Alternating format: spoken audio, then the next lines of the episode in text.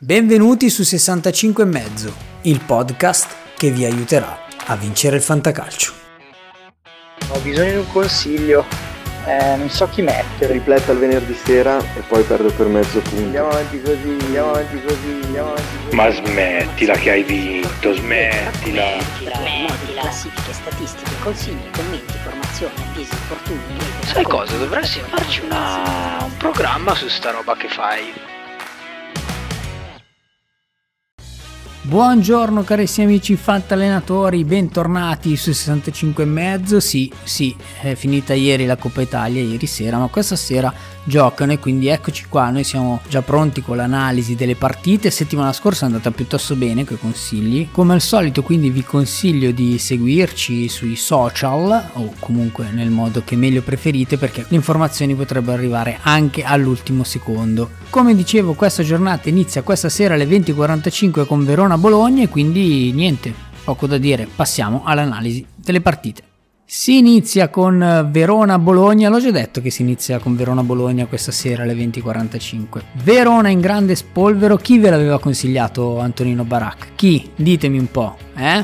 Penso che la partita possa essere ancora a favore del Verona semplicemente perché il Bologna è un attimo in difficoltà e soprattutto ripropone la stessa condizione di partita di Sassuolo Verona, quindi il Bologna che cercherà di fare gioco e il Verona invece molto intenso a cercare di costruire sulle ripartenze, quindi premierei ancora il Verona. Ci spostiamo a sabato alle 15 con Genoa Udinese dove il Genoa ha cambiato allenatore, ne ha cambiati vari, sono arrivati vari nomi, un allenatore nuovo di cui noi sappiamo pochissimo, quindi da buoni fantallenatori facciamo un passo indietro. Il Genoa, per questo turno lo lasciamo stare, oltre al fatto che comunque vedo meglio in generale l'Udinese. Metterei quindi sicuramente la difesa dell'Udinese e Beto Delofeo lì davanti. Voglio dire anche il nome di Udoge perché mi piace così, lo vedo propenso a qualcosa di buono. Passiamo a Inter Venezia, uno dei famosi match a rischio per questa giornata. Il Venezia ha un totti positivi, quasi 9, se arrivassero a 9 giocatori non potrebbero disputare il match, quindi attenzione a chi andate a schierare. Se dovesse giocarsi la partita, voi direste dentro tutta l'Inter, non proprio, attenzione al centrocampo, secondo me le fatiche di coppa l'Inter le comincerà a sentire, quindi attenzione al centrocampo, ma per il resto tutto bene. Per il Venezia tiriamo fuori solo i grandi nomi, ma senza troppe speranze. Terzo match del sabato Lazio-Atalanta e anche qui la tentazione è molto forte di mettere tutta l'Atalanta, anche se è una formazione comunque rimaneggiata, perché se andiamo a vedere lì davanti le scelte rimangono comunque obbligate, soprattutto anche dopo le ultime notizie riguardo Ilicic che sembra avere di nuovo un po' una crisi personale. Resta da evitare sicuramente la difesa della Lazio ancora un po' in emergenza, il centrocampo della Lazio io comunque lo vedo molto bene, sarà una partita che si vincerà soprattutto lì e anche le punte della Lazio se giocano in contropiede contro la difesa dell'Atalanta sarà una bella sfida, quindi no alle difese di tutte e due sia centrocampo e attacco più della Lazio. Cagliari-Fiorentina c'è a rischio di rinvio per i positivi del Cagliari, qui ovviamente la Fiorentina è chiamata a riconfermarsi, il Cagliari però non sta facendo così male, quindi non mi aspetto una gran goleada della Fiorentina che gioca anche comunque fuori casa, se invece usate i sei politici qui magari qualcosina potete tirar fuori anche dal Cagliari. Passiamo al terzo match a rischio, cioè Napoli-Salernitana, la Salernitana prima sembrava che non dovesse finire il campionato, adesso comunque non lo sta giocando. Come ben sapete dentro tutto il Napoli senza troppi problemi. Passiamo a un match un po' più interessante che è Spezia Sampdoria di domenica alle 15. È tornato Giampaolo sulla panchina della Sampdoria. Ora so che molti di voi sono detrattori di Giampaolo, ma io in questo turno, quello del rientro, del ritorno a casa, punterei un pochino sulla Sampdoria. In particolare Caputo Gabbiadini, Augello e Candreva li vedo veramente bene. Non che lo Spezia non abbia fatto bene contro il Milan, anzi è andato addirittura a vincere, ma vedo bene la Sampdoria una sorta di rinascita o rivincita di un po' tutto l'ambiente e di Giampaolo in prima persona. Poi Torino-Sassuolo, altra partita simile secondo me a Sassuolo-Verona. Torino e Verona hanno un po' questa anima, questo atteggiamento condiviso che porta a essere molto intensi durante le partite e il Sassuolo potrebbe soffrire nuovamente questo tipo di gioco. Secondo me ci saranno meno gol rispetto a Sassuolo-Verona, però comunque eh, vedo il Torino leggermente favorito. Passiamo poi a Empoli-Roma e tu dici, vabbè, facile, Roma, no? E invece no, visto anche come ha giocato in Coppa Italia, posto che potrebbe avere qualche calo di prestazione l'Empoli per i minuti giocati in Coppa Italia, sa di fatto che la Roma non la vedo benissimo ancora, però i grandi nomi ovviamente non possiamo non metterli, attenzione però ai giocatori dell'Empoli che possono spiccare come Zurkowski, Berami e il solito Pinamonti. Chiudiamo la giornata con Milan-Juventus, partita difficile da interpretare, è il big match di giornata, anche per il fantacalcio secondo me può essere molto interessante. Attenzione ai cartellini perché sarà una partita intensa, entrambe vogliono vincere, il Milan un pochino in crisi soprattutto di gioco, la Juve un pochino in risalita ma con delle tensioni interne piuttosto importanti. Andiamo a pescare anche qui solo i grandi nomi, valutate bene però chi andate a mettere. Se devo scegliere dei nomi, Leao è assolutamente insostituibile, Ibrahimovic sta facendo comunque bene e Teo Hernandez lo stesso. Per quanto riguarda i portieri, entrambi sì, per quanto riguarda la Juve invece Quadrado sì, McKenny che sta facendo bene e